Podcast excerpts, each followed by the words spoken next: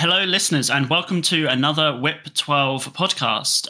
Today, we've got another installment of the Couch to Competitive series. Um, just as a reminder, this is a series where each episode explores a specific topic that falls within the hierarchy of competitive play. And the idea is that whether you're a new or experienced player, these discussions can act as a springboard to better competition and maybe more understanding and appreciation of what competitive Infinity draws upon. Today, I have um, my guest Adam, someone that I've known for a very long time, actually, um, and we'll be discussing tempo. Hi, Adam. Uh, it's really good to have you on the show today. How are you? Hello. It's good to be here. Yeah, I'm good. Looking forward to this. Nice. Yeah. So I think today will be really interesting because you're not primarily an Infinity player, really. Uh, you're more of a, a, kind of Magic player, and, and you've played a bunch of other like you know card games and things like that, right? Yeah, that's right. So I, I do have a bunch of wargaming experience from back in the day. Played a lot of 40k, uh, some Warmachine. I've I have played Infinity. I've played a little bit of it, um, mm. but primarily I'm I've got a lot of experience with card games. So with Magic the Gathering, um, I've played a ton of Magic. Uh, I used to be one of the more prominent players for a game called Duelyst when that was around as an online card game that had like a grid based movement, so had a little bit of that wargame DNA in it. Um, and yeah, I'm sort of gradually become more and more of an aficionado of competitive gaming over time. Mm-hmm. Yeah, and I think it's really interesting to play a wide variety of different games and kind of see how their concepts and their DNA, things that you've mentioned, kind of make their way across into other genres. Yeah, I totally agree. I've definitely been able to take things I've learned from each game into the next when I when I start it, and each one is easier to pick up than the last was, um, yeah. even across genres. Yeah, absolutely. I, I feel that myself as well. Um, so generally in kind of card games and war games and things, what sort of play styles do you most enjoy? Like, what do you go for most often? It really varies based on the game. Um, I tend to enjoy things that are a bit more tricksy or mechanically interesting. Mm-hmm. Um, but what form that takes depends on the game and the format that we're playing. Sure. Um, in Warmachine, I always played like combos, basically, where you try and War Machine has you know one model where if you kill it, you win. So I was just yeah, trying to right. assassinate that and ignore the other stuff. Um, or in 40k, in 40k I played Tyranids mostly because they were cool. Um, they were what drew me into the hobby. But um, in Magic, uh, again, I play a variety of stuff, but I, I, always like it when I get to do something that's weird or interesting or unusual, mm-hmm. uh, rather than something that feels more feels like it's doing the same thing every time, or feels right. like it's more straightforward. Yeah, like linear, I suppose. Yeah. Um, yeah, preferring things that feel a little bit more varied, I guess. Yeah, um, and, or just yeah. complicated and weird. Right, just a bit strange. um, yeah. And you've been playing competitively for quite a long time, right? Like you, your Magic career, if it's fair to use the word career, I guess it is, um, is is like very uh, established, I suppose. Yeah, I never had uh, really notable success in Magic, but I've been playing in tournaments and doing okay for a while. Mm-hmm. Um, more recently, over the last few years, I've become a judge, um, which is the, the Magic equivalent of a Warcor, someone who runs tournaments, helps with rules questions, yeah. helps with the community, and so on. Mm-hmm. Um, in Duelyst, I won quite a few tournaments and was a regular top eight um, person, top eight placer. That community nice. was relatively small, um, but also I was uh, I, I, streamed the game um, and I was someone people that kind of people looked up to or, or respected and on, on, some level because mm-hmm. of that position. Um, so I was I was kind of a relatively large fish in quite a small pond, but it certainly sure. shaped my experiences a lot. Yeah, definitely, and I think it's fair enough to say that you are a legitimately good Duelyst player based on you know what I've seen and heard. Thank you. Yeah, it was in my in my heyday. I was pretty good, for sure. Um, especially, I mean, Duelyst was a very difficult game. Uh, it's very challenging. So, although there weren't too many of us, the people who were the people who were really good at it had to be like there, there's quite a high level that you need to play at in order to yeah. achieve that uh, level of success. Yeah, that makes sense. Um, yeah, it was quite quite a tricky game, definitely. Yeah, really challenging. Um, so today, I guess we're going to be talking about tempo, which is um, a term that I first became familiar with from Magic, actually, um, many, many years ago. Um, I think it's, um, well, I don't know. It, it, feels like it's from card games originally. Maybe it's not actually. I don't know the history of the term, to be honest. Um, do you know anything about that or not so much?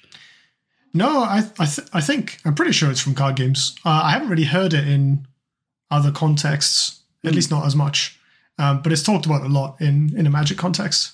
Yeah, definitely, definitely. I, I, I hear about it most often in Magic, but the reason why I chose this topic for today is that actually I think tempo has a huge impact on war games, um, 40k and Infinity, and I also personally feel that it's not talked about very often um, mm. in Infinity specifically. Um, my my perception is that it plays a very large role in in how matchups work, right? You know, whether you're being more reactive or proactive or whatever, but there's not the use of this term tempo to kind of describe that. So I, I was really keen to kind of talk about that today with you. Awesome. Yeah, let's uh let's dig into it. I let's let's go in. Yeah. so uh, I guess we should start by explaining what it is. Um, yes. Before we go any further. So this if, this is the hardest yeah. part of talking about yeah, tempo. It is. It is defining it? tempo. yeah. Um, so the way I always explain tempo is uh, I liken it to momentum. Um, so if both players are doing stuff right in a in a typical game of any 1v1 competitive game. Um, one of you, imagine one player is winning because they have more stuff on the board than the opponent, right? You're playing Infinity, uh, you've killed two of your opponent's things, so you have more stuff than them. Um, that gives you an advantage that uh, in that you can you have more options. You have in this case you have more orders. Obviously, mm-hmm. from game to game it depends. You know, um, in games where you only have you know each unit does one thing, having more units means you can do more things.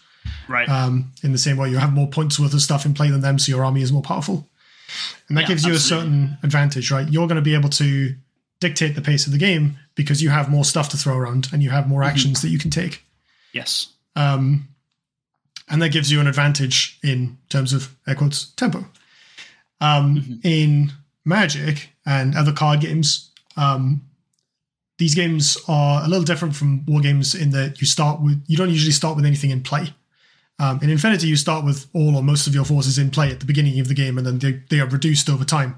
Whereas right. in card games, you start with nothing and then build up over time. Uh, and so, if you can build up faster than your opponent, you get that same kind of effect where you have more stuff in play than them, so you get to kind of dictate the pace of the game, right. forcing them to try and catch up, uh, which gives you the tempo, as it were. Yeah.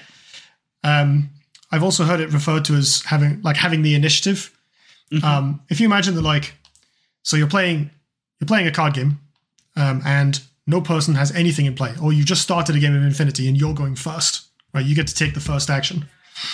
What you do is likely to give you some benefit, right? On your turn, usually you can do things that are more powerful. So in a card game, I can play a creature, uh, I can put something on the board that will attack my opponent, um, and so now I have a thing and they don't. In Infinity, I get to shoot your stuff my you know most of the time units are better in the active turn you know yep. attacking is more efficient than taking aros so i'm right. likely to kill your things which gives me some kind of lead yeah absolutely um, and then the player who's on the back foot in that case is kind of behind on tempo because they mm-hmm. are being forced to react to what their opponent's doing or like play around what their opponent can do yep. in order to prevent getting run over by their opponent snowballing the fact that they have more stuff in play absolutely yeah yeah so they they might need to take remedial steps to catch up, um, to be into the to get into the same position. Exactly. Um, I think I say to people that have never heard of the term tempo before, I guess I just kind of talk about the speed of play, like who. Mm. Like how quickly are things happening? Who is taking the initiative and who's on the back foot? I think that's a really good way of thinking about tempo. Yeah, that um, boils it down nicely. Yeah.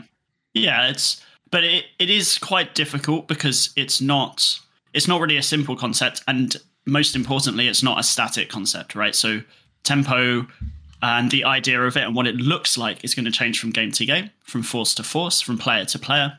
Um, so you can't just point at one thing and say this is what it looks like, right? Because it doesn't look like any one thing. Yeah, and it changes in the game as well. Like, right. if I'm if I'm going first in a game of Infinity, I'm like, right, I'm going to use my my actions to put my opponent on the back foot by killing their stuff. And I move a piece and I shoot something, and I, you know, I flub my roll, and the ARO kills my my unit. Mm-hmm. All of a sudden, I've spent an order and got nothing out of it, and my unit is dead. Mm-hmm. So all of a sudden, my opponent has gained tempo from me. Mm-hmm. They've kind of stolen that momentum in a way because right. now they've had more stuff than I do. Um, similarly, if you're playing a card game, if I play a thing, I, I spend my turn playing a, a creature, um, and then you kill it and play your own creature before I can do anything else. Mm-hmm. Um, that gives you a, a, huge swing. Like you've taken the the the lead, the momentum from me, and so you've made what's called a tempo play, where you've mm-hmm. positioned yourself ahead on tempo. Um, right.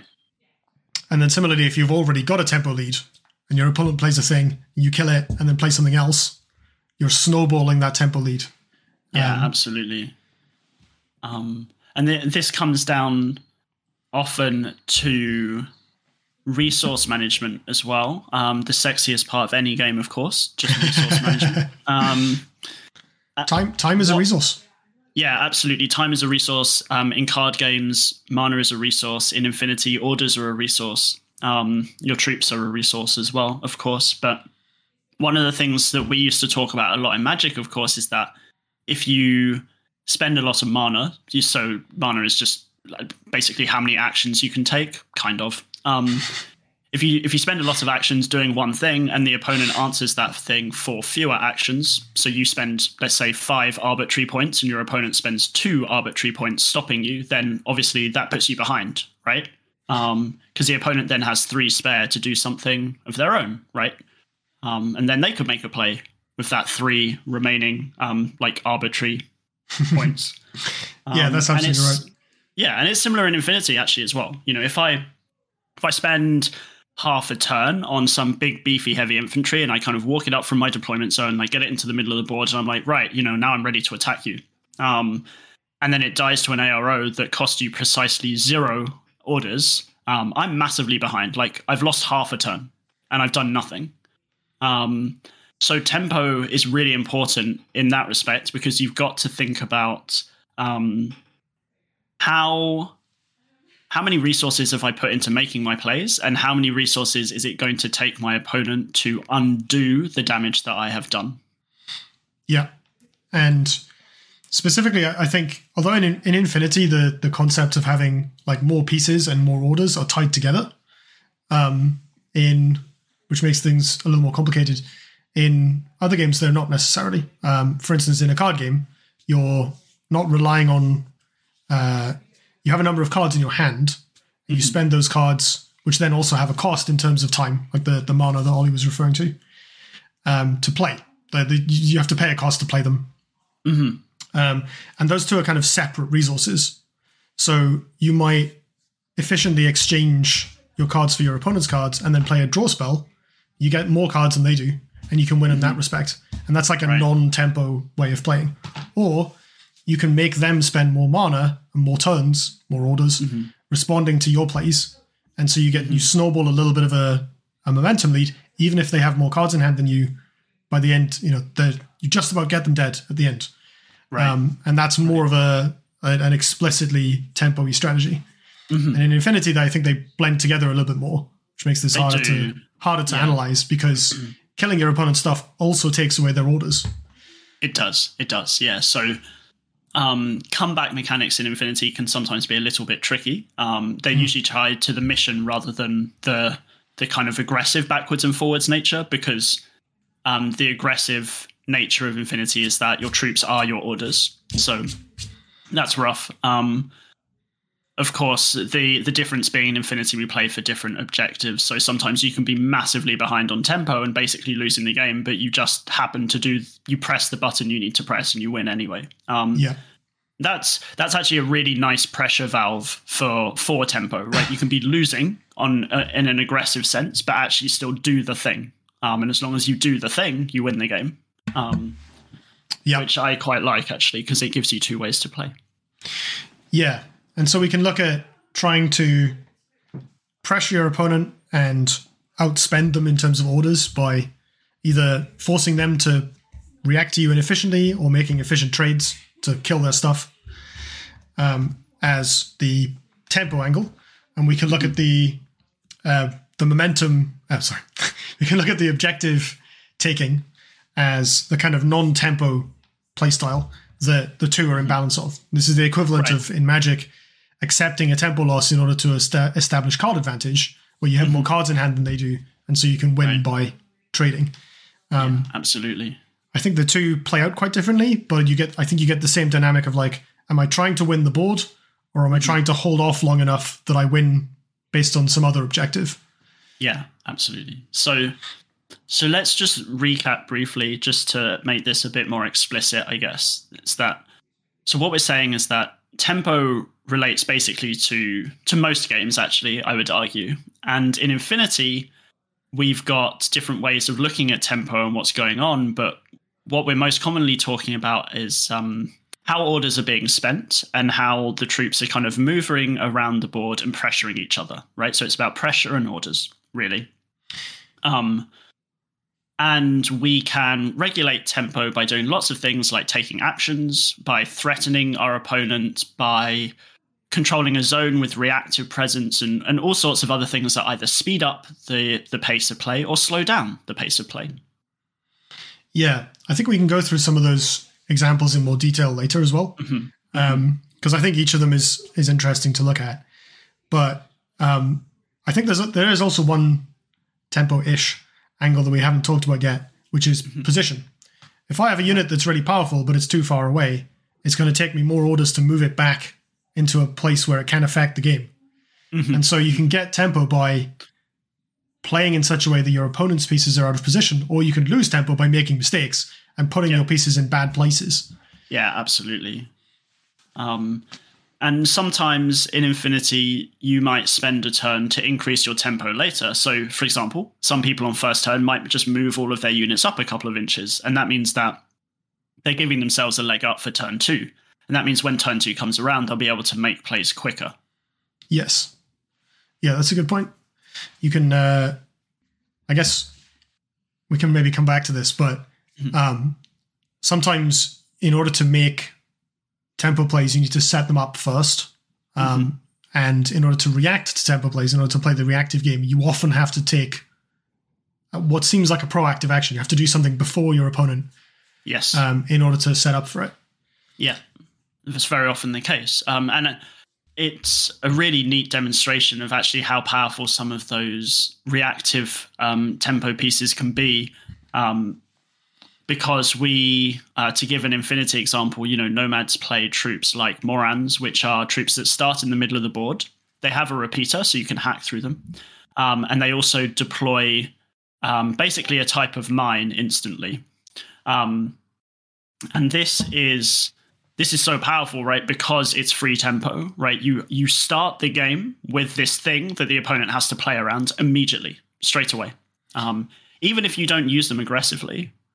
So let's let's think about um, tempo like in an in an average infinity list and how it works and like what you're going to be doing. Because infinity has quite a unique um, situation compared to magic in that Magic decks tend to lean quite heavily into one or the other. You know, you have decks that tend to want to slow the opponent down and decks that want to play the game quite quickly. That's reasonably common in card games. Um, in Infinity, most lists tend to have uh, both elements uh, things that want to make quite quick plays and things that want to slow the opponent down. So, in your average Nomads list, uh, you usually see a couple of the Morans that we've already spoken about. So, those troops that just get in the way and they're very annoying to play around right? And they're going to slow down your opponent's tempo primarily because they are saying to your opponent, you know, if you want to play the game, you have to play around this, and that means wasting orders. Um, but a Nomad's list is also going to run a couple of very aggressive pieces like the Salamandra tag or um, the Uberfall Commando and all sorts of other troops that you can pump orders into turn one, make some very, very big, bold, and aggressive plays and start, you know, forcing forcing problems into your opponent's face and really speeding that game up. Um, and it's not just Nomads that plays this way. If you look at the vast majority of competitive lists, you're going to see this combination of stuff that wants to play quickly and stuff that wants to slow things down. Um, because it's it's just so important to regulate both aspects of tempo in Infinity.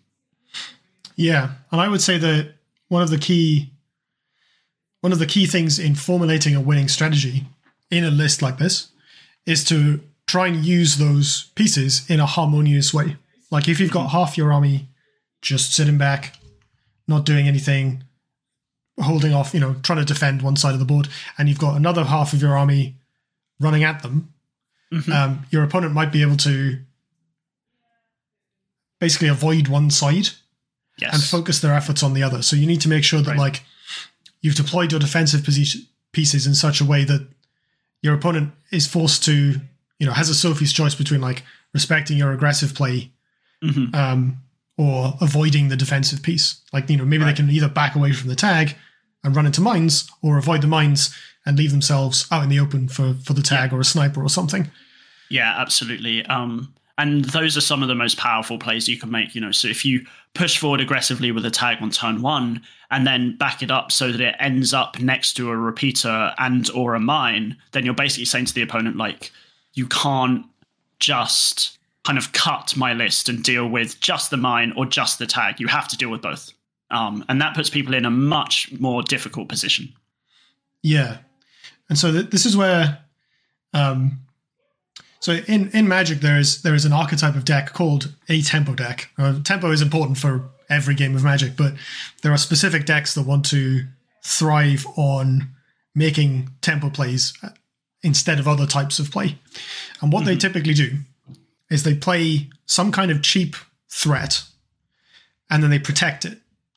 Um, so rather than trying to purely hold off your opponent with defensive cards or mm-hmm. trying to just run at them, um, you're gonna de- you're gonna deploy a select specific threat that's you know quite reliable, hard to deal with, and very efficient. Mm-hmm. Um, and then you're going to protect that by stopping your opponent from killing it or stopping them from doing their thing for long enough that the tempo piece, the the, the threat, kills them.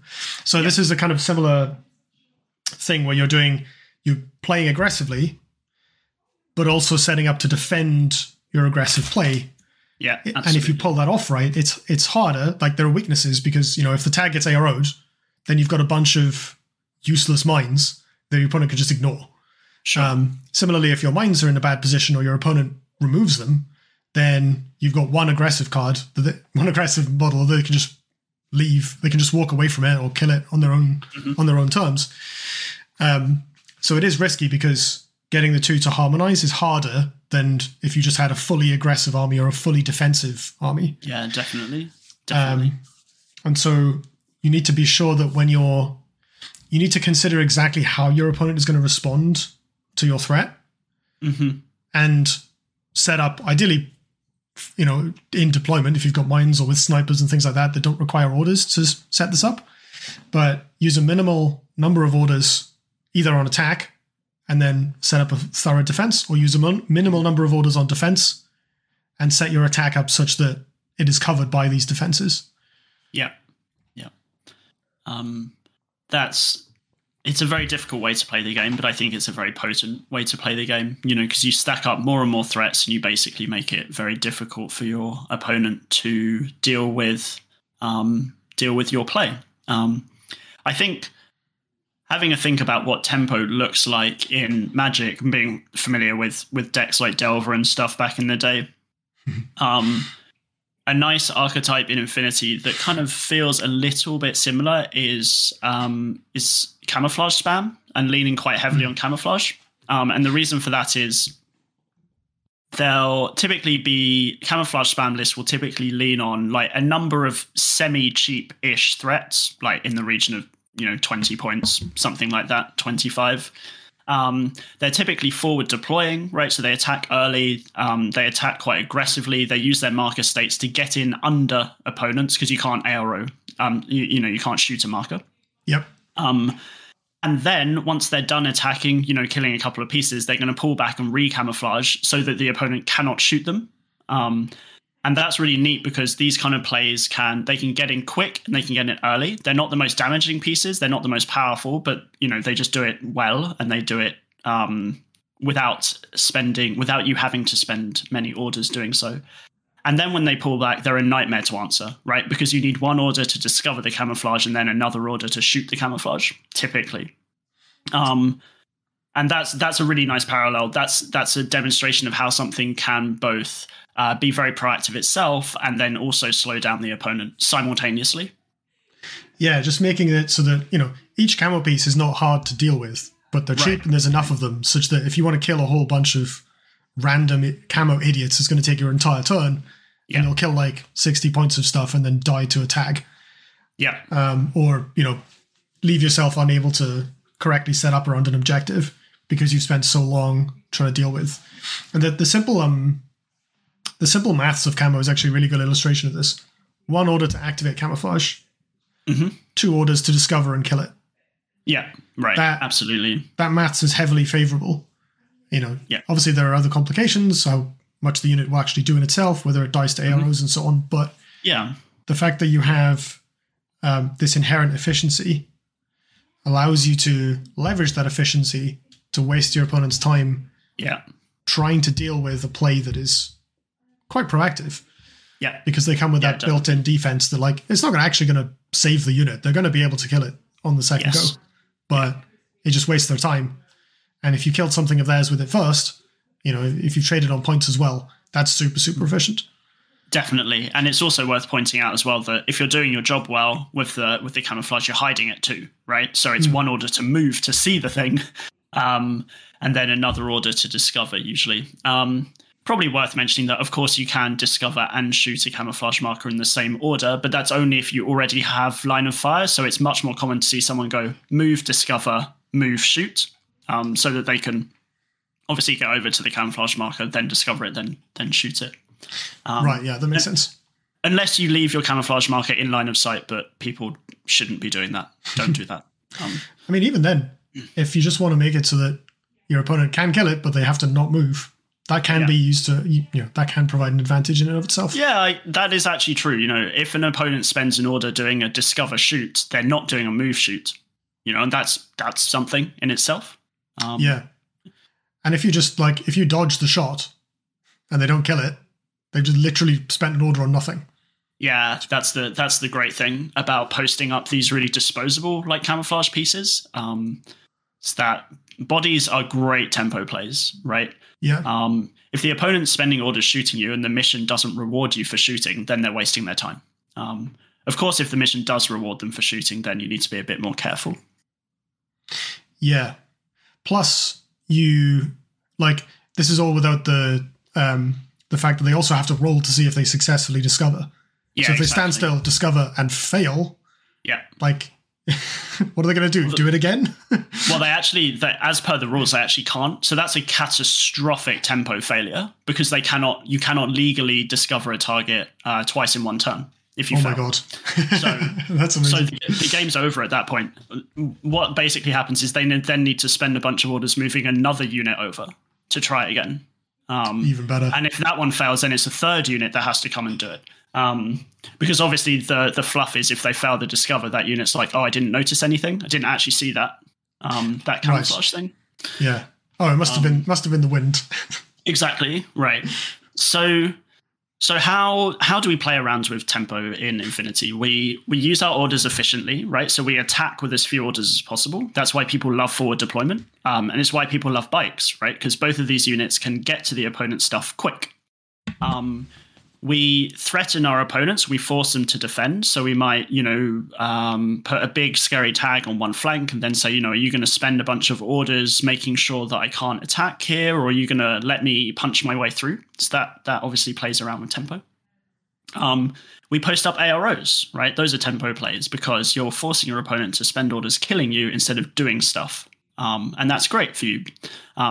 Obviously, disclaimer: if you're playing Annihilation, then killing you is doing the mission, so you don't necessarily want to be doing this. Um, and then you might also get tempo plays by just playing the mission, right? If the mission asks you to press a button and you've pressed the button, um, then you're ahead and the opponent's behind. And the opponent then has to say, well, shit, now I need to push that unit off the objective that's defending it and press the button.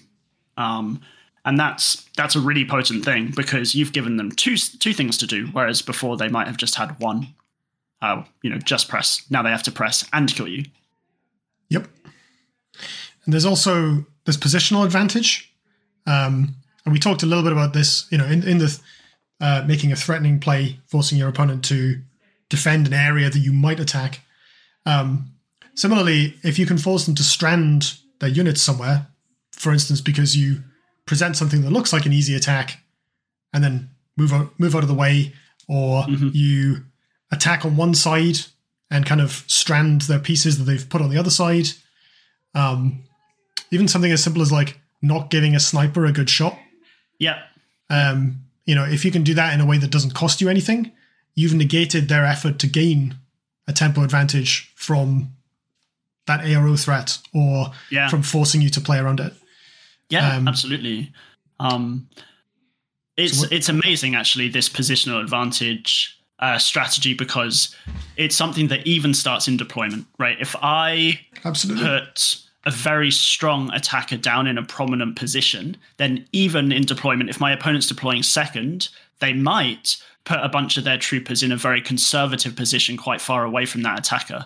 And that means I'm potentially winning a tempo battle before I've even spent one single order because I've forced you to be inefficient. I forced you to be at the back of your deployment zone hiding instead of at the front where you can move out and do aggressive things. Um, so deployment can lead to tempo advantages on its own, which is fantastic. It's really, really strong.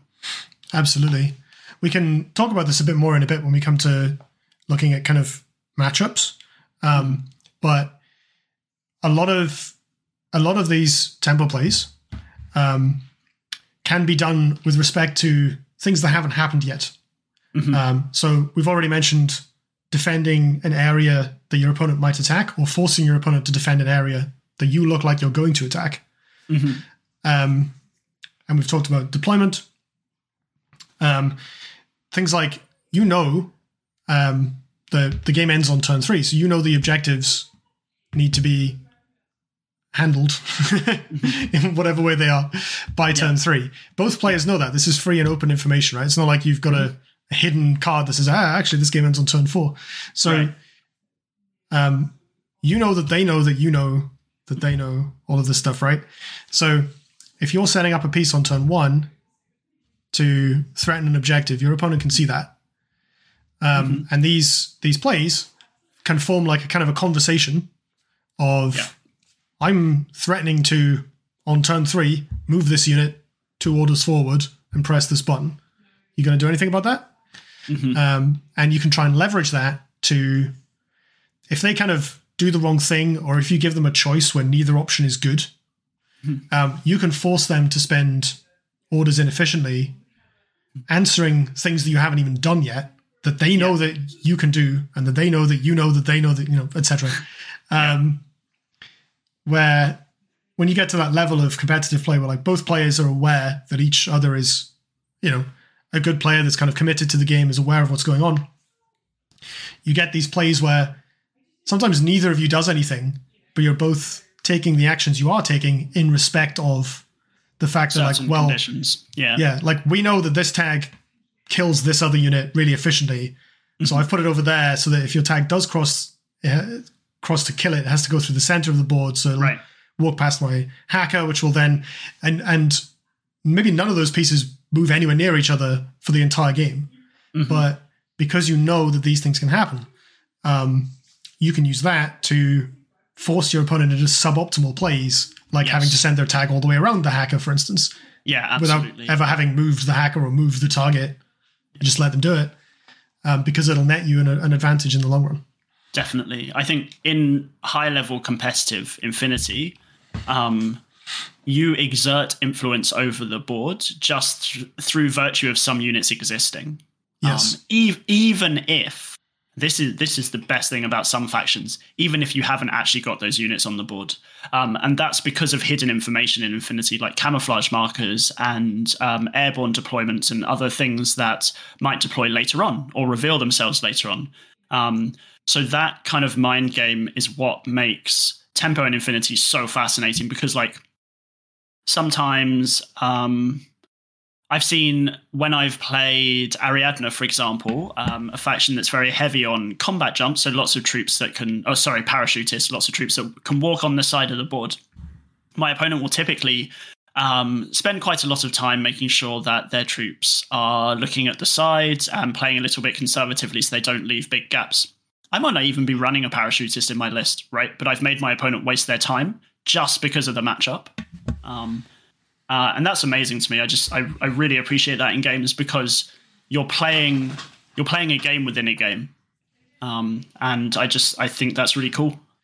It's one of my favorite and most fascinating things about gaming as a whole, is that that like fourth level of decision making where well because this unit exists, you're probably playing this other thing, which means I should play this, which means and so on. It's great. Mm. I love it. And I I actually went on a run about this the other day, and I must say I was probably a bit too vociferous in my views. But what I was essentially saying is that I, I, wholeheartedly believe that the best Infinity players know what's going to happen next turn with a reasonable degree of certainty. Um, yes. Now, a lot of people are saying, you know, Infinity isn't deterministic like that. You can't predict that well. And like, sure, granted, people have a point. You know, you can't guess with with that much certainty, particularly when there's hidden information in the game. I, I understand, but I am definitely going to be setting up AROs, putting things into suppressive fire, and doing certain actions with a view that it is likely that my opponent is going to do certain things. Yes. Um, even if I don't know, I, I think it's at least likely. Um, that that is really the essence of tempo right? At the highest level i am trying to predict what's going to happen and i'm going to respond to it. And i'm either going to respond to it by putting pressure on you so that you can't do that play in the first place or i'm going to respond to it um, in a more reactive way um, by perhaps using deployables mines ARO pieces etc etc so that if you do make that play it becomes inefficient for you. It becomes harder for you so you said you said proactive and reactive, which seems like a good segue into our next section. Right. Um, but before we do that, um, do you mind if I just give a summary of what we've talked about so far? Because we've obviously talked yeah. about lots of different. We've said the word tempo a lot. We have. Um, we have. And we've talked about lots of different games. Um, so for, uh, for, you know, especially if anyone's you know we, we've we've talked around it a lot. Um, so if anyone's confused, here's what we've covered so far. tempo is like momentum in a game is like one player having the initiative. Um, usually, the person who is doing stuff right now, uh, making aggressive plays or forcing the opponent to respond to them. Um, and there are lots and lots and lots of ways in which you can leverage that concept to your advantage in Infinity or many other competitive games. Um, so we've talked about uh, ways to gain tempo, which is basically to gain more momentum, to gain more initiative in the game, to speed up the game in your favor. Uh, if you spend orders more efficiently than your opponent, um, you know, if I spend one order to move a piece up and kill something, and then you spend three orders get, getting rid of my piece, that's an advent. That might be an advantage for me. Um, threatening to attack something, so your opponent has to spend orders defending it. You know, if they have to move their units into a position, um, and then you don't even attack, they are going to do something else. That can give you a tempo lead. AROs, you know, your order, your opponent spends an order, you kill that thing for free with an ARO. That's obviously really advantageous for you because they've spent an order and you've spent nothing. Mm-hmm. Um, threatening or holding objectives in a way that's difficult to deal with. Uh, if I've got, you know, if I've pressed the button, I'm on an objective, I've got a hard to kill unit that's on an objective, you're going to have to spend a bunch of orders getting rid of it in order to take the objective back. That can give me a tempo lead because I'm forcing, you know, I'm putting real pressure on your ability to spend your orders efficiently yourself and to make decisions. And then things like having a positional advantage where if you have a bunch of units on one side of the board and I just attack the other side, those units are now maybe stranded. And if you wanted to use them, if any of them were particularly important, um, you'd need to spend orders moving them before they could actually do anything. And so that can give me a tempo advantage there as well. Yeah, definitely. I think that's a really nice summary. Um, Thank you. And to just just tie it into the the kind of meta at the moment and what a lot of people talk about. I think it's important to highlight. Um, this is why the joke exists in Infinity right now. That turn one is always annihilation. That's the joke exists because um, proactive plays on turn one are so good in Infinity because units are linked to orders, right? And therefore, if I spend my first turn killing a bunch of your units before you've even got to spend a single order, you are going into the game with fewer resources than I started with, which is fantastic. But it gets worse. You then have to spend your first turn responding to my attacker before you can do anything. Um, and that's why in in this edition of Infinity, we're seeing a lot of early aggression. Um, and unfortunately or fortunately, depending on you know your views, uh, we're seeing a lot of turn one wins or losses. Um, they might not even be uh, actual, you know, real terms, turn one win or loss. You know, the game might not end on turn one, but they kind of pseudo are because the opponent spends so much time, so many orders, you know, losing pieces and then um, correcting their mistakes on turn one that the game is kind of pseudo lost at that point, if that makes sense. Absolutely. And that presumably that means it's mega, mega important to deploy in such a way that you are responding to their threat. Because, like you said earlier, deployment is free orders. You get to put your yeah. units wherever you want, set up right. whatever AROs, whatever lines of fire you want, and it doesn't cost you anything. So, mm-hmm. in order to head off being out tempoed, being run over like this, you need mm-hmm. to deploy in such a way that if your opponent wants to make their aggressive plays, they're going to be spending orders into a bunch of AROs. Yeah. And maybe, although they'll kill some stuff, you'll kill a commander commensurate amount of their things, and you won't be super right. far behind on the first turn. Or you yeah, just avoid absolutely. their aggressive options entirely. They just have to walk forward a bit, and then you get to do the same thing back to them. Yeah. I think I mean, the reactive meta game at the moment is really, really fascinating because what I tend to be seeing, I can't speak for everyone, but what I see is a lot of people that deploy most of their stuff hidden, right? So that whoever goes first doesn't have any free targets, but they also deploy a lot of things covering lateral fire lanes across the deployment zone so that if the opponent does get aggressive and walk into the deployment zone, they've got a lot of pieces that can suddenly all ARO together. Um, so mm. it's hmm. this kind of uh, very well structured, strong, reactive um, deployment that also doesn't give any easy crossboard targets, right? Because you don't want your opponent to move their HMG and say, "I'll shoot you from across the board," and that you know that's it, and you die. Um, that sucks. now, sure does.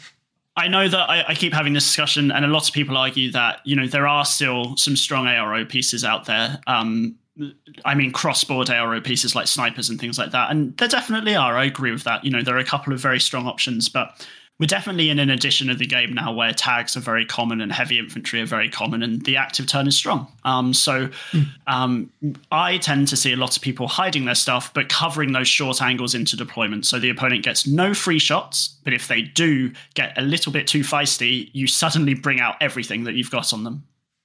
That makes sense. So you, you hide and you protect the flanks. Is that basically exactly? Yeah, yeah, essentially. Um, you you concede you concede quite a lot of ground, but you hold just enough to make sure that you'll get through. Yeah, that makes sense. So should we go on to talking about uh, who's the beatdown? Yeah, let's talk about that article. Let's talk okay. about that. Yeah. So in in 1999, a Magic player called Mike Flores uh, published a now seminal and very famous article called "Who's the Beatdown." Um, at the time, Magic was so Magic the Gathering was uh, launched in 1993. Um, so it's a little bit younger than like Warhammer. Um, it's still probably older than most war games still. Mm-hmm. Uh, most you know, uh, not like military war games, but most, most hobby war games. Yeah. Um, and Magic very much at the time was also in a period of strategic infancy. People didn't really know how to play it well. Uh, certainly not in the way that even casual competitive folks do now.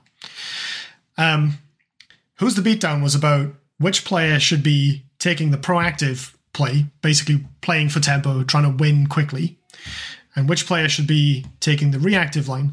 Um, and he called these the beatdown and the control. Um, and the thesis of the article was essentially that, uh, as, as Ollie mentioned earlier, in, in Magic, some matchups are very obvious. There are aggressive decks that are literally all send my tag down the flank on turn one. You just mm-hmm. play threats and you hit them in the face and you hope you win. Um, and you know, there's more nuance to playing them than that makes it sound, but broadly, they they are always trying to win quickly before your opponent gets off the ground. And then there are hard control decks that literally just play answers, um, and then some of those answers will be stapled to cards that eventually win the game. Uh, and your plan is to basically just drag out the game, kill your opponent's stuff, draw cards, survive, survive, survive, survive, and then eventually, when they have nothing left, you can win with whatever. Yeah. Um, yeah. And then the those those matchups are very obvious. If I'm playing an aggro deck and you're playing a control deck, well, the aggro deck is going to be making proactive plays, and the control player is going to be making reactive plays. And those are very straightforward. But the article talked about the grey areas when the two decks are very similar. Two aggro decks facing off, two control decks facing off, or two decks that are in the middle facing off, what's called mid-range decks in Magic, um, which are much more like the lists you get in Infinity, where they're more balanced. They have some proactive stuff, some reactive stuff, and they want to play in such a way that they can adapt to the matchup and the board state. So, Right, you know, against an aggro deck, a mid-range deck is going to take a more controlling role, and against a control deck, a mid-range deck is going to take a more aggressive role. But against another mid-range deck, well, who knows? It really depends. It depends on what cards are drawn, who's going first, what plays are made, and details of, of each player's list. And I would say that the same thing applies to Infinity, where because most of the armies are not particularly skewed one way or the other, um, it's going to really come down to who's going first, what's it, what actually is happening, how the die rolls turn out, the decisions that each player makes, and um, the the exact models that you each have. And in those situations, um, Flores Flores' thesis in his article is basically that if you are in a close situation like this and you misidentify whether you are the beatdown or the control and start playing the wrong role, you're going to lose. Because if you try and take the control against an opponent that's actually got more uh, what's called inevitability than you, like actually, if the game goes on, they're probably going to win because they have this this particular card that you can't deal with, or they have a particular play style that is hard for you to answer efficiently. Um, then you're going to lose. And similarly, if you if you try and play the beatdown when your opponent's faster than you, um, you're also going to struggle. So whether or not you correctly identify which role you're in and which can change matchup to matchup, moment to moment, turn to turn, um, and you know draw to draw in infinity in infinity's case die rolls. Um, you know if you fail to kill something, you get arrowed. That maybe changes the game massively on the spot. Yeah, right, right. Um, and so you need to be able to identify whether you should be making proactive plays, being the beatdown, or reactive plays, defensive plays, being the control, at any given moment. Yeah, yeah, absolutely. Um, and as you were saying, this is so critical because you know if I misidentify that I'm the more I have the more aggressive list in a situation, and I push into my opponent's heavy infantry, and actually I'm not quite strong enough to kill them. I've I've um, in magic terms I've time walked myself. I've I skipped my turn. I've done nothing. Um, if I misidentify that I'm playing control, so maybe I think that I can outlast my opponent, that they're not going to have enough punch to get through me, and that I can stop them, and then they walk a tag through the middle of the board, and none of my AROs do anything. I've again, I've done nothing, and I'm going to lose the game. Um, so, being able to spot which plays are more potent is how you play a, a, proper Infinity game, essentially. Posting up AROs that are not going to waste the opponent's time and not going to kill the opponent's pieces, do neither of those two things. It is a waste of it's a waste of your turn. Um, pursuing aggressive plays that aren't going to manage to kill the opponent's pieces or particularly bother them and might even die to AROs on the way in, again, waste of your time. So this article, Who's the Beatdown, is basically saying like turn to turn, order to order, you need to be asking yourself like, what's the what's the most potent kind of tempo stance that I can take? Uh, Is my stance going to be more proactive, or is my stance going to be more reactive? It's also worth noting that even if a play works, that doesn't necessarily mean that it was right.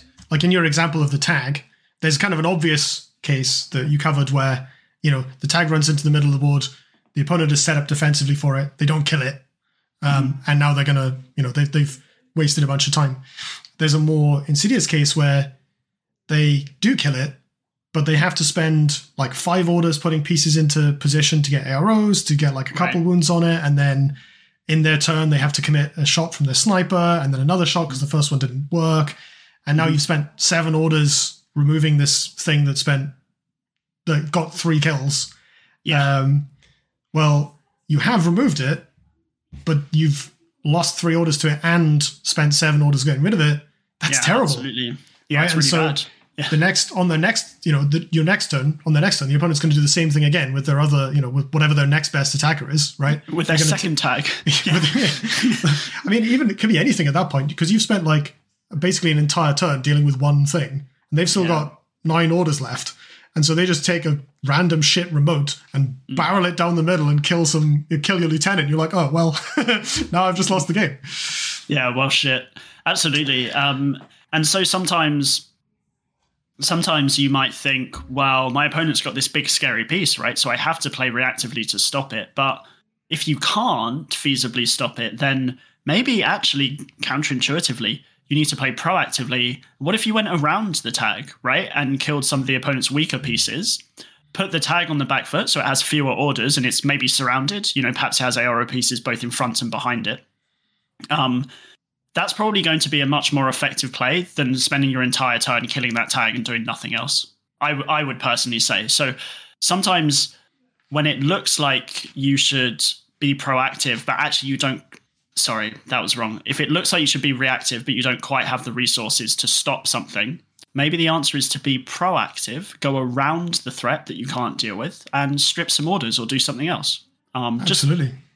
I guess really this boils down to like pursue th- either the proactive or the reactive strategy that's most likely to be efficient.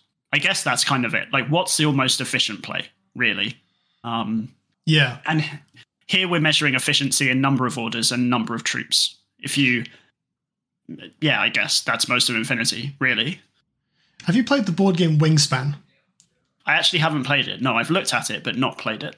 So in Wingspan, you have action points, and there's four rounds, and in each round you have a, a you start with eight action points, and then it diminishes each round. So it's eight, seven, six, five, which is a total of Right. what is that? Twenty six. So in Wingspan, you have twenty six turns. Period. Mhm. I think the Infinity is about the same, right? Like, let's say you start with ten orders, you lose a couple Yeah. things, you have like maybe seven or eight orders on turn 2 Mm-hmm. and then I don't know six orders on turn three. Yeah. So you have 24 orders, for the sake of argument, for the entire game. So you have 24 turns in Infinity, Yeah. in an entire match. So if you can, not only is preserving the efficiency of those orders super important, but also you can start to think ahead to the point where you're allocating orders at the start of the game, right? Mm-hmm. You can think, okay, my turn one, I can afford to spend. I need to put this in, this here, and this here, so I can afford to spend eight orders on my tag, or I can afford to spend eight orders setting up to protect this objective. yeah. Yeah.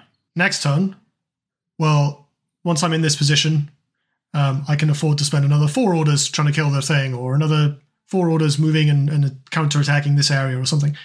And you, you obviously don't know exactly what your opponent's going to do, and you know Right. they might know that you're. They can they can probably tell what you're thinking if they're good enough based on how you're playing.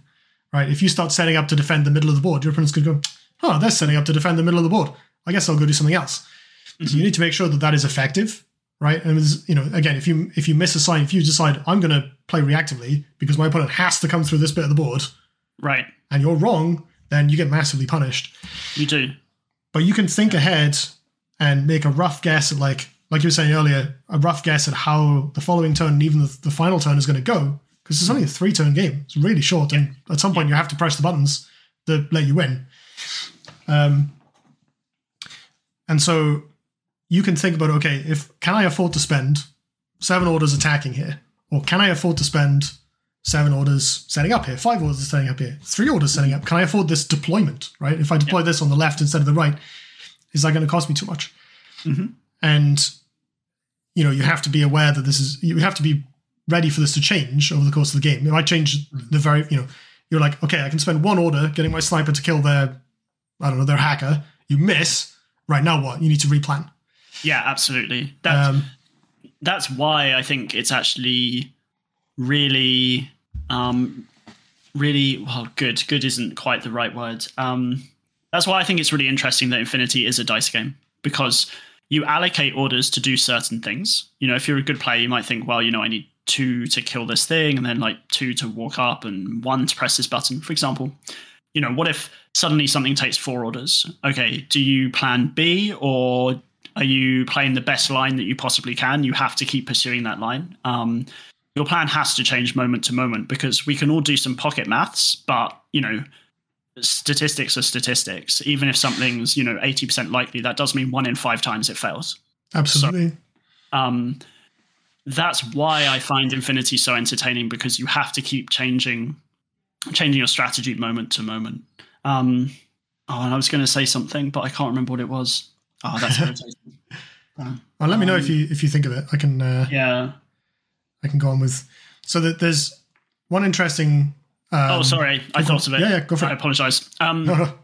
yeah, so actually, just to just to really hone in on the thing you were saying about the maximum number of actions you get per game. Obviously, uh, Infinity right now is capped to 15 unit lists, right? So uh, on the face of it, if they're all regular, that's a maximum of 45. That's 15 times three. Essentially, Yeah. um, you're obviously going to lose some units, so you're not going to go 15, 15, 15. You probably go, I don't know, 15, 12, 9, or perhaps if you have a catastrophic turn, 15, 10, 7, maybe. Yeah. Um, you might have a lieutenant as well. So, okay, maybe 48 if you spend that lieutenant order three times, although that's often risky because losing your lieutenant is awful. Um, so, I think that is what you were saying about the number of moves you get per game is so true because one of the first competitive articles I wrote about Infinity is this idea of like, think about um, the fact that in an in, in your average N4 game, you probably have about 45 moves, essentially. Um, yeah. If you decide to do a thing that takes you 10 moves instead of doing a thing that should have taken you five moves you you pick the less efficient play then you're you're throwing your moves down the drain and you're just I, I guess on some level you're just not doing as much as your opponent and that's a bad thing in very basic terms Absolutely. Yeah, I think that I think that's really interesting. Um, I I think most war games, now that I think of this, can be looked at in a similar lens. Like, Mhm.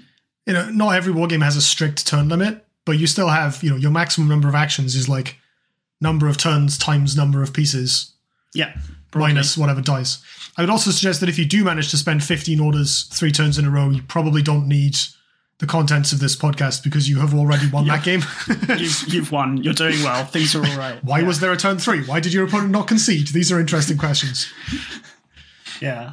Um, I think one thing that we wanted to talk about was this idea of the grey areas and crossovers, because sometimes a play can be both proactive and reactive at the same time. Um, and even how a play can look superficially like one type of play, but actually be another. So something might look proactive, but actually be reactive. Um, Yes. so I was I was talking to you about how setting up an ARO piece might look like a reactive play, something that drags the game out, but it might not necessarily be so. It could be a proactive play. So for example, if I move a troop up that just has a template weapon, so it can't it can't actively oppose you in face-to-face rolls, it just puts down a template. And I put it outside your deployment zone. It's probably not going to slow you down actually. All I'm doing is guaranteeing a trade probably. So I'm going to put my template down on something, and you're going to shoot me, and we're both going to kill each other at the same time. That's quite likely. Um, or if I'm bad at the game, I'd do it on a heavy infantry and maybe strip one wound and die in return, which is a terrible idea. but but the point is that actually sometimes you can set up AROs that aren't necessarily very reactive. They don't really slow your opponent down. They're just there to do more damage, right? You're trading your hmm. pieces away just to do more damage. And that's actually proactive because you're forcing the game to a quicker conclusion. That game's going to be less long than it would have been had you not done that with that troop. Yes. speeding things up.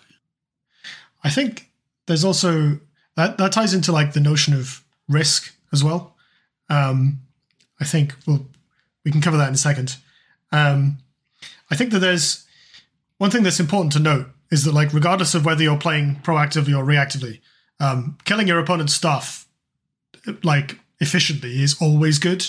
That is kind of where the biggest overlap is. Like regardless of whether you're like I am purely defensive or I am purely aggressive if if you're playing purely aggressively, you've pushed your tag into the middle of the board, and your opponent sticks their head out of a piece of cover, and the tag kills them with an ARO. That's great, right? That's still great for you. And similarly, you know, you can have a sniper covering a fire lane while you're playing aggressively because it's infinity. You don't have to have all your pieces moving. You can have one piece be your entire aggressive thing, while your other pieces sit around and provide AROs, um, and maybe even play like we were saying earlier. You know, you get that sort of um, combined arms thing where you you have some proactive and some reactive individual pieces Yeah. that can still fit into an overall proactive or overall reactive strategy Mm-hmm. turn to turn. Um, so you're kind of like, don't think that just because, well, I mean, I'm I'm playing aggressively this turn. I'm moving towards my opponent and trying to kill their stuff. That doesn't mean you can't also get value out of AROs. You don't have to ignore that. Um, you're not obliged to only play aggressively, only take your turn actions. And similarly, you can be Yeah. be reactive by trying to surgically remove individual pieces. Yeah, Um, definitely. Um, and actually, I, I was having a discussion with another very, very talented uh, Infinity player a couple of weeks ago who gave a similar piece of advice, which is that um, when you build your list, you probably have in mind what's going to be proactive and what's going to be reactive, right? So you'll have your ARO pieces in and you'll have your attackers in. Hmm. Um, don't don't stick to these labels firmly, right? That sniper that you posted up to slow your opponent down, maybe if you're playing a bad game and your other stuff is dead, maybe that's a fine aggressive piece. Um, Yeah. don't purely think through the lens of one angle and don't say, oh, you know, this is my ARO troop and it's never going to move. Perhaps you're in a position where you are ahead and uh, moving that troop forwards and pushing it with it might be more effective than just kind of doing nothing. You know, that Yeah. happens as well. Um, so don't just think to yourself, um, don't think in terms of rigid roles because quite often Infinity, that um, stuff can turn its hand to multiple different things. I think one thing that separates, and I'm not saying that I, I've reached this level, but I, I think one thing that separates good or competent competitive players of, of games generally from the great ones is great ones have uh, an incredible ability to find when it's right to do something weird, when it's correct to move the sniper and Yeah. push an objective button with it, when it's correct to hide your tag, when it's correct to not infiltrate your camo unit, even though you yeah, could absolutely. that sort of thing. When it when it's right to spend an order on something that looks inefficient but has a knock-on effect that pays off. Yeah, I think the more flexibly you can approach the game, um, the more likely you are to land on the line of play that's most efficient. Essentially. Um, And when Um, you're learning, it's oh sorry, go on. well, I was just going to say, great players often, you know, think along those lines, and they're more creative. Essentially. And when you're learning, it's super worth trying stuff. Like you can ask online, and you know if you go on Reddit and you say, "Oh well, is it good to hide my tag?" and people will be like, "No, go and kill stuff with it. It's your tag. It's awesome." Um, and those kind of conventional community wisdoms can provide good heuristics because you know this is what that unit is usually for. Um, but especially when you're just practicing, try stuff, see what happens. Like, okay, if I had my tag, did that work out? Why? Right. What happened in the game? And like, can I attribute things? Especially, you know, it might have effects that you're not able to personally determine yet, right? There might be weird consequences of the play that you haven't foreseen that maybe someone else can help you unpick. But at least have a go at thinking, well, okay, how did the game turn when I did this compared to when I did the other thing, when I did the conventional thing? How did this make? How did this change the the way the game's played? Yeah, definitely. Like um, one of the things that I like to talk to people about is that uh, if you actually withhold your ARO pieces in the early game and only put them up on the later turns, a really interesting thing happens where they tend to become disproportionately more effective because the opponent's stuff is dead, right? So my ARO piece that might waste one or two orders when the enemy's HMG is alive is far more effective when the enemy's HMG is dead and they can't actually kill it. Like, so sometimes um, Yeah. just playing in different ways can lead you to find these like quite strange and, and new consequences that will allow you to respond better to things and like just play different games and surprise people. That's worth worthy mentioning in itself. Surprising people is um is also quite a good thing to be doing.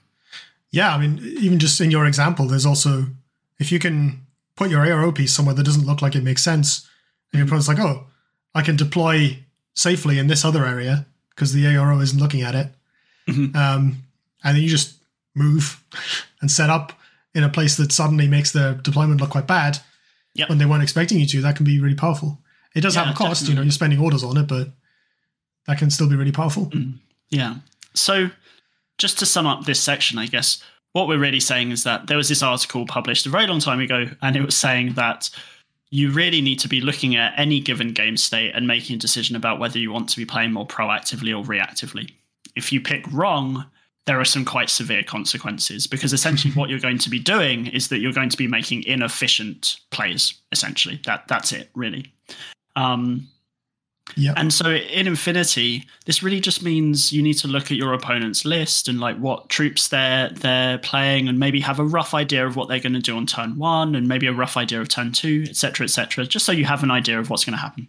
Um, and some very small differences in the game can kind of tip the scales one way or the other. You know, an order that you were reasonably certain should have succeeded but didn't succeed. Well, that that's interesting because then you need to think: Am I am I using the right strategy here, or do I need to kind of U-turn and start doing something else? Um, and and that's it really. That's that's kind of what we're talking about in terms of tempo.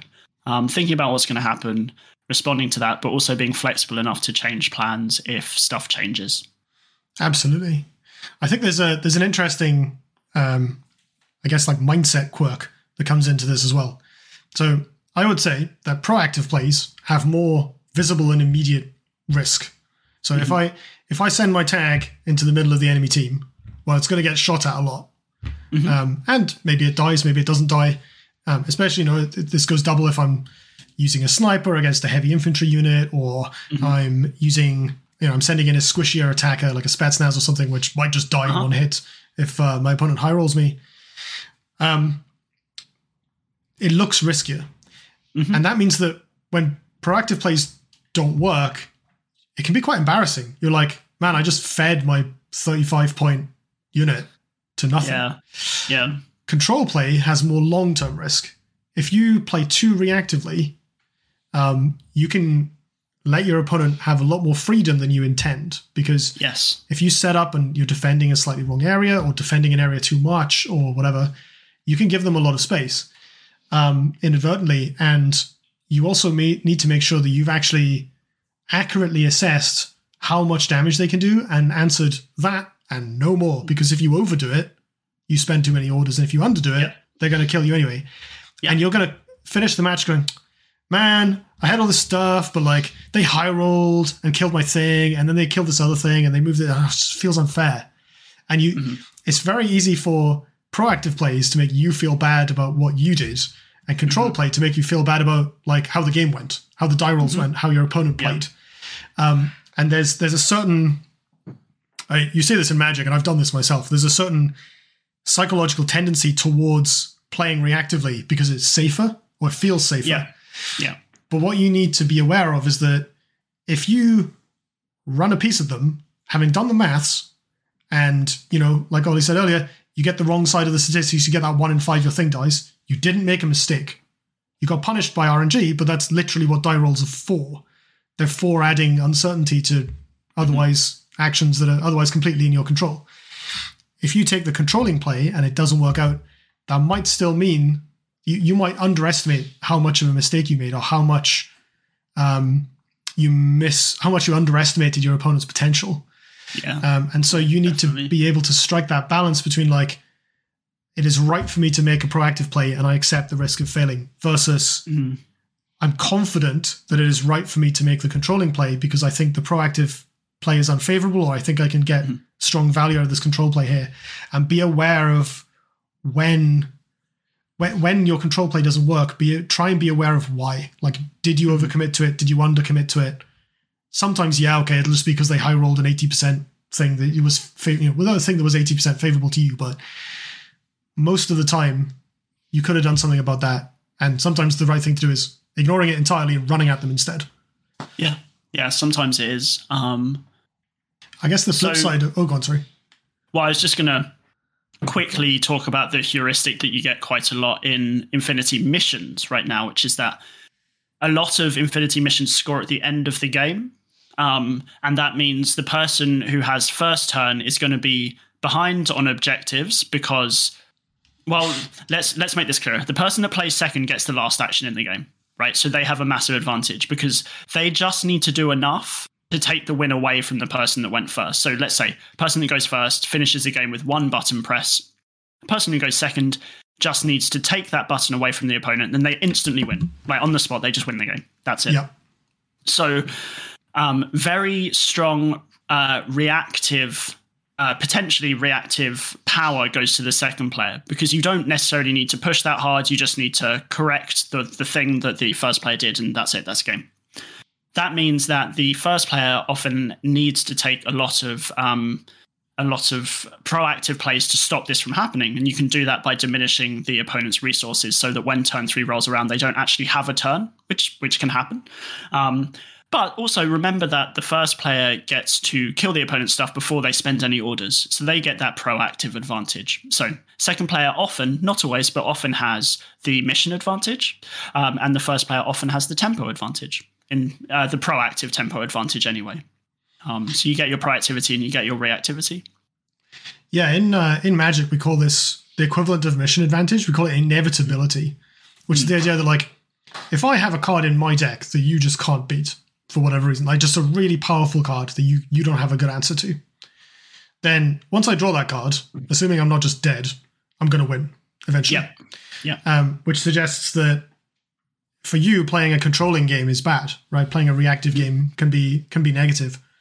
On the flip side, there are certainly there are then you know if I get off to a really good start, maybe you just have to assume okay, I need to outlast this, and I'm just going to hope that I can I can win on resources or win on uh, efficient trades enough that either you never draw the powerful card and mm-hmm. I win anyway, or I can deal with it in some level. You know, I can I can race it when it comes out. Mm-hmm. Um, and that mission advantage, I think, is similar. Like, it is natural for the second player to want to protect themselves from the first player's ability to kill their stuff on turn one, mm-hmm. and also for them to lean on that ability to have the final say on objectives, to not feel too obliged right. to push up and take the middle of the board. But mm-hmm. um, that's only, you know, that that biases one way or the other, but it still really depends on the actual game state, where you mm-hmm. deploy, mm-hmm. what units you're playing, and so on. Yeah. Um, yeah. Like, for instance, the first player might use their first turn to move up and get into a really strong defensive position. Yes. So the second yeah. player now has, yeah, they have all their orders, they have the option to come forward, but first player is so well entrenched that it's going to be really difficult for them.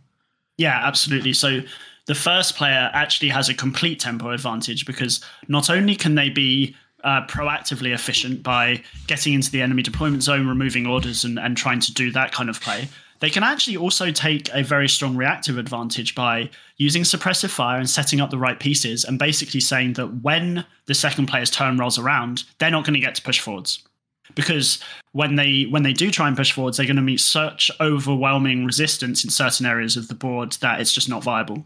Um, and so when one player has an I win card or an I win button, and in Infinity, we can sometimes think of second turn objectives as an I win button because you just get this thing that says, you know, if you take the last action, you you could well win the game. Um, that means that the person playing first just has to play around tempo really, really well. They need to um, decide whether they're going to uh, stop the opponent from moving, essentially, or move so overwhelmingly themselves that the game just ends. You know, yeah. and then that last turn doesn't really happen, essentially. Yeah, I I agree. That makes a lot of sense. Um, I also I forgot what's called. Oh yeah, in most most games, uh, the player going first has some kind of advantage because they're going first. So most games have some kind of mechanic that balances that. Um, for instance, in a lot of card games, you draw an extra card if you're going second. Um, and that means you're still behind on tempo, but you're ahead on resources, naturally positioning you as a player who will be advantaged by playing reactively. And again, it's still, if you're an aggro deck going second, you're still going to play proactively against a control deck who's going 1st mm-hmm. um, but in a closer matchup, um, it really it does help tilt the balance one way or the other. Yeah. Um, in Infinity, I would say that that mechanic is AROs.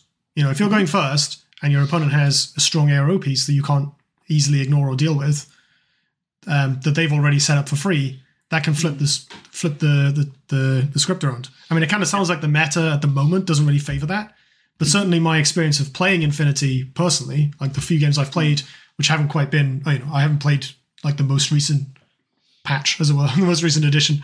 Um, certainly, in my experience of playing it, I've found that having a strong ARO set up can really overcome that going second, that disadvantage Yeah. of going second, because like if Yeah, I've got definitely. a tanky ARO that you can't really deal with, that's going to get lots of free kills. I may as well be going first, right? My turn Yeah, is just your turn. That's true. Um, and also, you know, even if the meta changes away from what I'd call hard AROs, and what I mean by hard AROs are like literal troops that are posted up to take shots at things. Um, there's always a meta based around soft and medium AROs. And when I say soft AROs, I mean things like mines, so quite disposable AROs. They might Right. still waste your opponent's time. They might still kill the odd trooper if you're lucky, um, but you just don't need to risk as much. So there's there's always a reactive meta of some kind. Um, it just depends on what that looks like, if that makes Yeah. sense. Um, so you're saying like sometimes it's like, okay, I have this fire team of five idiots and they're all looking down at the objective, and sometimes it's having mines and sometimes. Mm-hmm. yeah, exactly. Um, Sometimes it's having you know, sorry. at the moment for for lots of people now, it's hacking. That's that's a really nice ARO because obviously hacking doesn't need line of fire to go off, right? So you hide behind a wall. When the opponent pushes their heavy infantry up, you brick the heavy infantry as a reaction for free, and the opponent's turn is ruined, and they cry, and hacking is overpowered. Um, and but uh, I guess I what I'm saying is that like there are lots and lots and lots of ways of playing reactively and slowing your opponent down. It doesn't have to be that sniper on a rooftop. It could be a hacker. It could be a mine. It could be a fake camouflage marker that's not really hiding anything important at all. That the opponent goes, oh, I better play around that. Um, yeah. You know, there are lots and lots of ways of doing this. Could be the threat of something dropping into their deployment zone on turn two that Right. you don't even have, Yeah. or It, it could even somewhere else. As you said, exactly. It could be deploying a 14 order list and saying, ah, I've got 14 people. And your opponent goes, well, shit. Um, what's the 15th? um, you know, um, so there's a, there's a lot of like really interesting reactive stuff that you can do. Um, even if some of it costs you nothing, literally nothing, like uh, like taking a 14 order list. Um, yeah. I guess it costs you an order, I suppose. If all your Or units three. are better, that doesn't have to be a problem, Yeah. right? Yeah. Um, so I guess just to sum up, like what does proactivity look like in Infinity? Well, we spend our orders on aggressive plays. We push into the objectives or we push into our opponent's troops. Um, we put threats in a position where our opponent has to pay some kind of cost to answer them or to ignore them, right? So they either need to kill that piece or they need to move around it. Um, and that's that's really important because we're just taking options away from our opponent. Um, and we can also start to anticipate what our opponent's probably going to do, and we're going to take actions to minimize their effectiveness. So just do things that they struggle against. And that's being proactive, right? We're putting our opponent into quite difficult position. Yeah. Um, in terms of reactive things, we might be spending our orders a bit more cautiously and perhaps setting up uh, that perhaps hard ARO, so snipers overlooking certain fire lanes. But it could also be things like repeaters that extend our hacking range, or it could be mines, just stuff that slows your opponent down. Um, reactively, we might also be moving up to take early objectives so that we're not necessarily opposing the opponent, but we're making them have more jobs to do to win the game, right? So if you imagine at the start of the game, you might have a tick box that says, um, to win this game, I need to press this button. What we could do is press a couple more buttons, and then the opponent's tick boxes go to, oh, I, okay, actually, I now need to press two buttons to win, or I need to press three buttons to win. Um, and if we keep adding to that list, then what we're doing is we're making the opponent like get more and more behind, essentially. Um, so just by holding or defending an objective, being reactive like that, we are still doing relevant things. Yeah. Um, I would note that the, the act of taking the objective is more proactive, but it. Sure. enables this reactive playstyle where absolutely. you, you position something and then you sit on it. It's like the Yeah. if we if we go all the way back to the the kind of the Magic the Gathering aggro control example I gave earlier on of like the tempo deck where you put a threat down, Mm-hmm. you do one proactive thing, and then you just prevent your opponent from answering it for the entire game. Yeah. That's kind of a uh, maps onto that a little bit. Yeah, absolutely. There can be there can be a really nice proactive reactive flip, right? So you might say, turn one, proactive, get out, press the buttons, do this objective. Now I can be reactive because I'm winning. Right. So I'm just gonna just gonna make my opponent be a little bit behind, and then I'm gonna cover the objectives and make their lives uh, a misery. Um, and that's that's often a very effective thing to do. Sit on my inevitability. Right. Sorry, Yeah, you were you were talking about other things that reactive Yeah. plays. Um, don't plays. let's let's not discount uh, just taking cover and denying attacks as a reactive play, and that's a very very common. Uh, I'm playing second strategy. I'm just going to take cover, and I'm going to make it so that my opponent's first turn isn't relevant. right? Because then then they can't get aggressive, they can't strip orders, and having the first turn advantage goes away. Um, Yep. Again, we need to just note that it depends on the mission. If it's an objective based mission, they could just press buttons instead and, and, and win that way. Um, but whereas if it's an aggressive mission, then hiding is fantastic because you've taken away the entire point of the, the mission. Um, we could uh, put our troops in a position where the opponent has to pay a hefty cost to um, to cross past them or to to traverse that area. So, for example, camouflage can be quite a nice reactive playstyle because your opponent doesn't know what the camouflage is hiding. They might invest a lot of resources discovering that marker or perhaps cautious moving around it or taking some other angle. Um, and we might even be able to do that for free with a skill like infiltration. We could even deploy a troop in a dangerous spot for our opponent. So we've spent nothing except for the points to take that troop. And then our opponent has to spend orders to get around it. Um, and then I guess anything that comes under the broad heading of countering the opponent's play. So, for example, um, your opponent takes a tag, they deploy the tag, you spend turn one deploying a repeater next to the tag, but you don't actually kill it. Well, that means that when the opponent's turn comes around, they have to kill the repeater before they move the tag, or you get free free reactions, um, which is very very powerful because you get to potentially threaten your opponent's stuff without really doing anything. Um, and your opponent has to pay a tax for that. They have to get rid of that repeater so that you cannot do it. Yeah, almost certainly putting putting the repeater next to where you think the tag will go, Yeah. or the example you gave earlier of like, you know, deploying in a really safe position and then covering the flanks, anticipating that well, my opponent's counter to this is going to be to flank, so that they have actual lines of fire. Yeah, absolutely. So I guess all we're really saying is that think about what you could be doing to speed the game up if you feel like you've got a good aggressive advantage. Um, and if you don't feel like you've got a good aggressive advantage, what could you do to slow the game down? Um, and sometimes there are counterintuitive answers to this. Sometimes you might slow the game down by pushing into your opponent, potentially. Um, let's say if you put a dude into suppressive fire, you know, it will take a couple of orders to dislodge them. Perhaps that could be uh, a traditionally aggressive thing, but it actually like lowers the tempo of the game. Um, Yeah, just So bogging just- them down yeah. without expecting them to be, without actually necessarily taking a huge risk.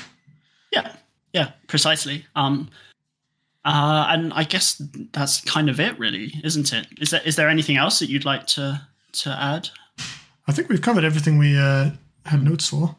Just gonna Yeah. double check. Um, yeah, I guess to properly tie the two together. Um, so we we spent the first roughly half of this talking about tempo specifically, and then we talked about Mhm. proactive and reactive plays and who's the beatdown. Yeah, The reason these concepts are so interlinked um, is that proactive plays are usually taken by the player who is who has a tempo lead or kind of require a tempo lead to make them effectively. Like if your if your opponents run at you and you're super behind, you're like, well, I've lost a couple pieces, but my job now is to send, you know, to spend my orders on my tag attacking them. A lot of the time, that's going to be disadvantageous. And Yeah. you know, sometimes it is advantageous, and that's where who's the beatdown comes in. It's about identifying those situations where it is right to go. Well, my opponent's run at me and they've killed some stuff, but it's mm-hmm. still more effective. It's going to be more mm-hmm. efficient if I do the same thing back, even in the dis- mm-hmm. even on the the back foot.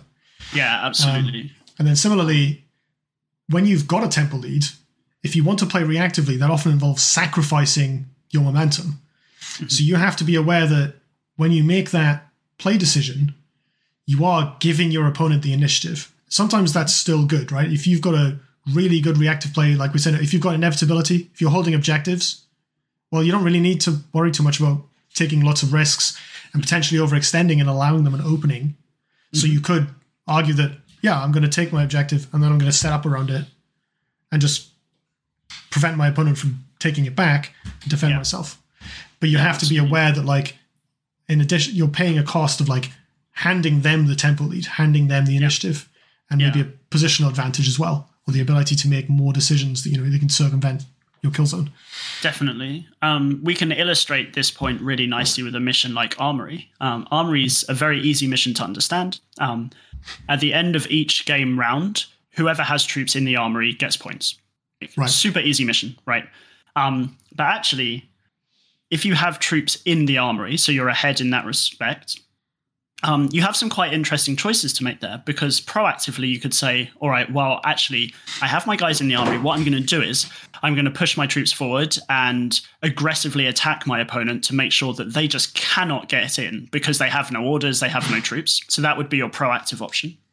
Um, or reactively, you could just put a bunch of mines down in other ARO pieces and just say, well, you know, I'm not going to attack them directly, but I'm going to make it really difficult for them to get into the armory. Yeah. Um, so even if you hold the objective, you can still play proactively if you want to, or you can swap and just uh, go a bit more reactive and and just hold your opponent at bay instead. Yeah, um, absolutely. Sometimes although there is the best, there is uh, something to be said for uh, when ahead, get more ahead. Yeah, the best the best defense is a good offense sometimes, but not always. No, not always, definitely. Um, I guess the other also, thing to, to mention oh yeah, is that on, like this this does take practice. Like, but you know, as as we've seen, it's quite difficult to explain the various things that are and aren't tempo positive and are and aren't proactive or reactive. Um, a lot of this is very nuanced, and it takes building up. It takes practice and building up an intuition. So it's something to think about when you go into your games, but don't necessarily feel like, okay, I'm going to lose because I can't immediately identify whether I'm the beatdown or not. It'll help if you can, but it's not something that you um, it's not something that you have to be able to do right away. This will take time to build up, and it's something to work on and something to learn that will help your game over time. Yeah.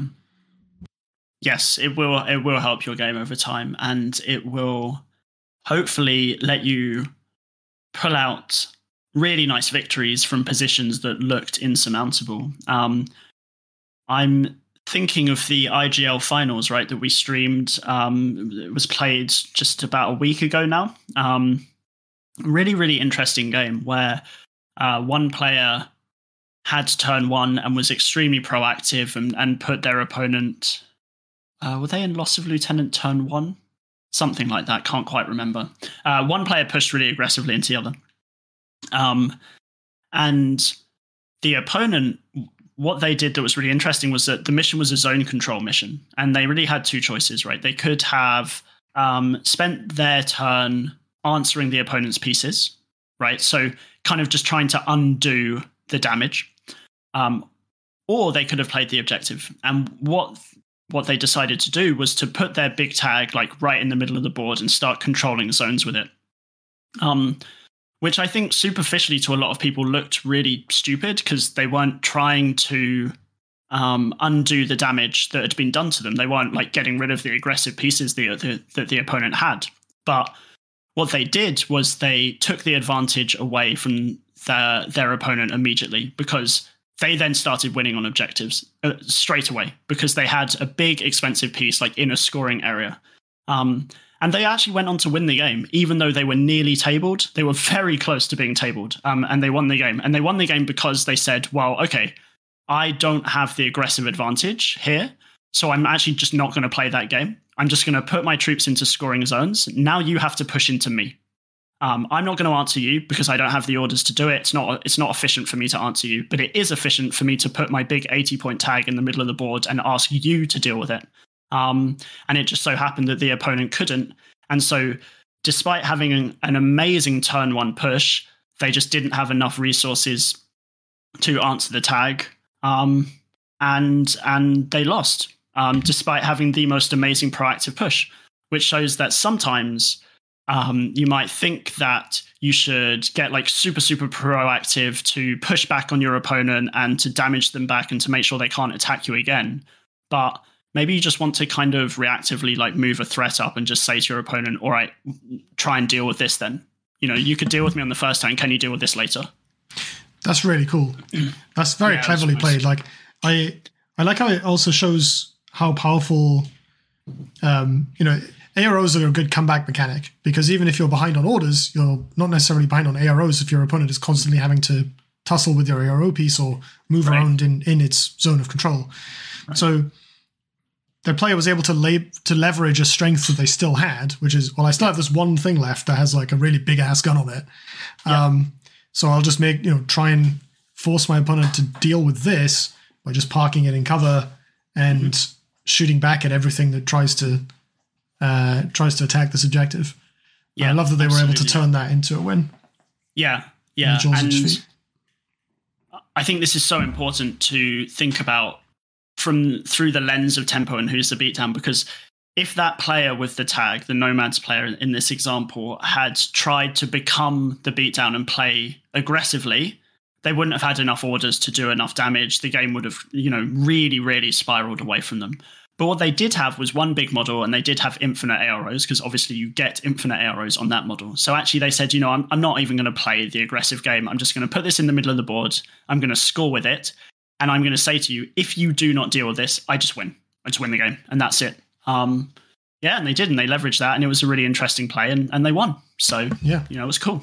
It's like the it's the only out you have, right? I mean, playing to your outs is maybe a concept for an entire separate podcast, but you know, this yeah. player identified well I have no way of winning by just like trading pieces with my opponent because they've already yeah. massively won on that regard.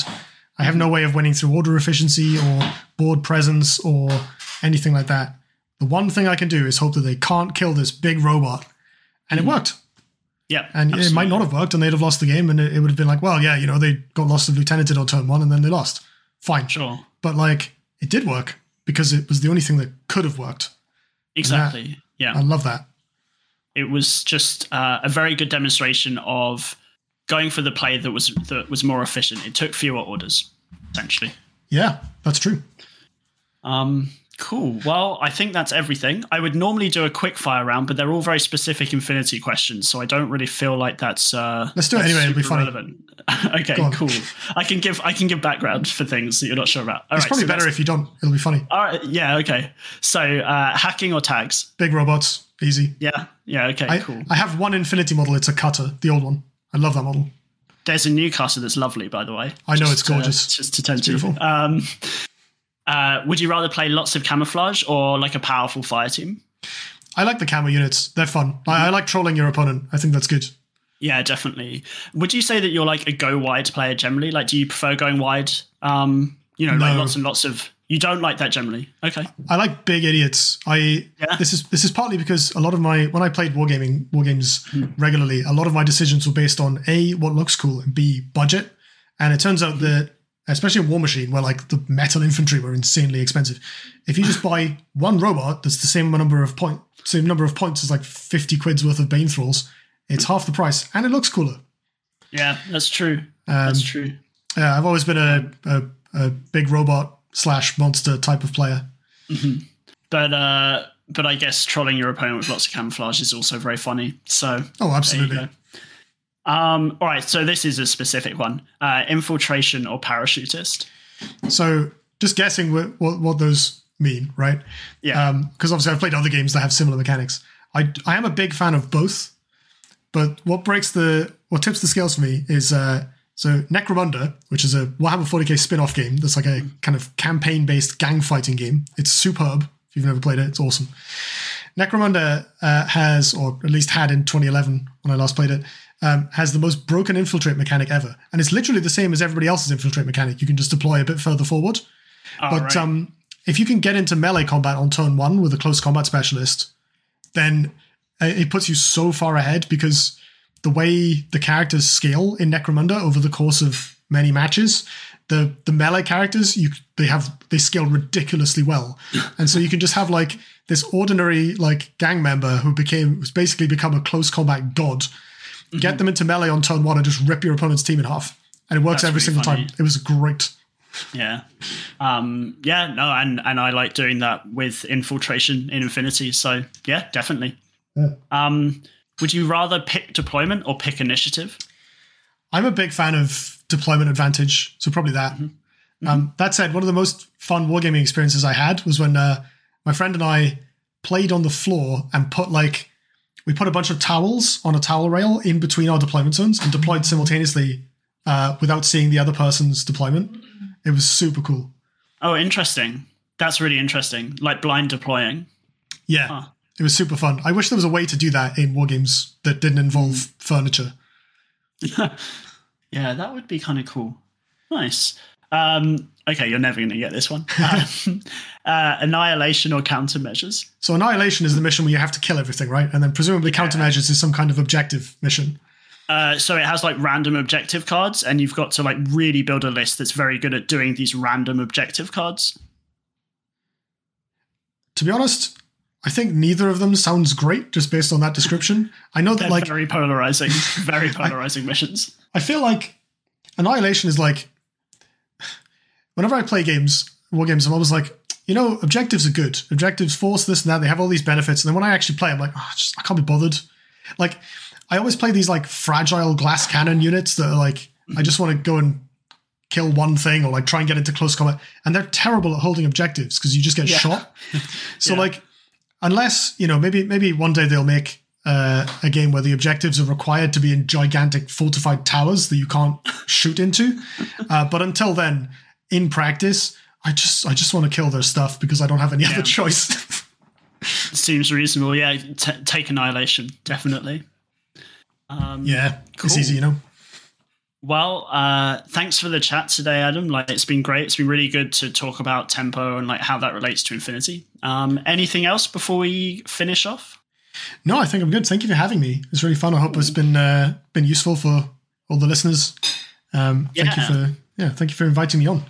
It's been a Yeah, thank time. you, thank you very much for coming on. I think it's been um, a really, really interesting discussion today. Um, but that's all we've got time for today, listeners. Uh, thanks for tuning in, and I will see you next time. See you around, everybody. Good luck, have fun. Bye.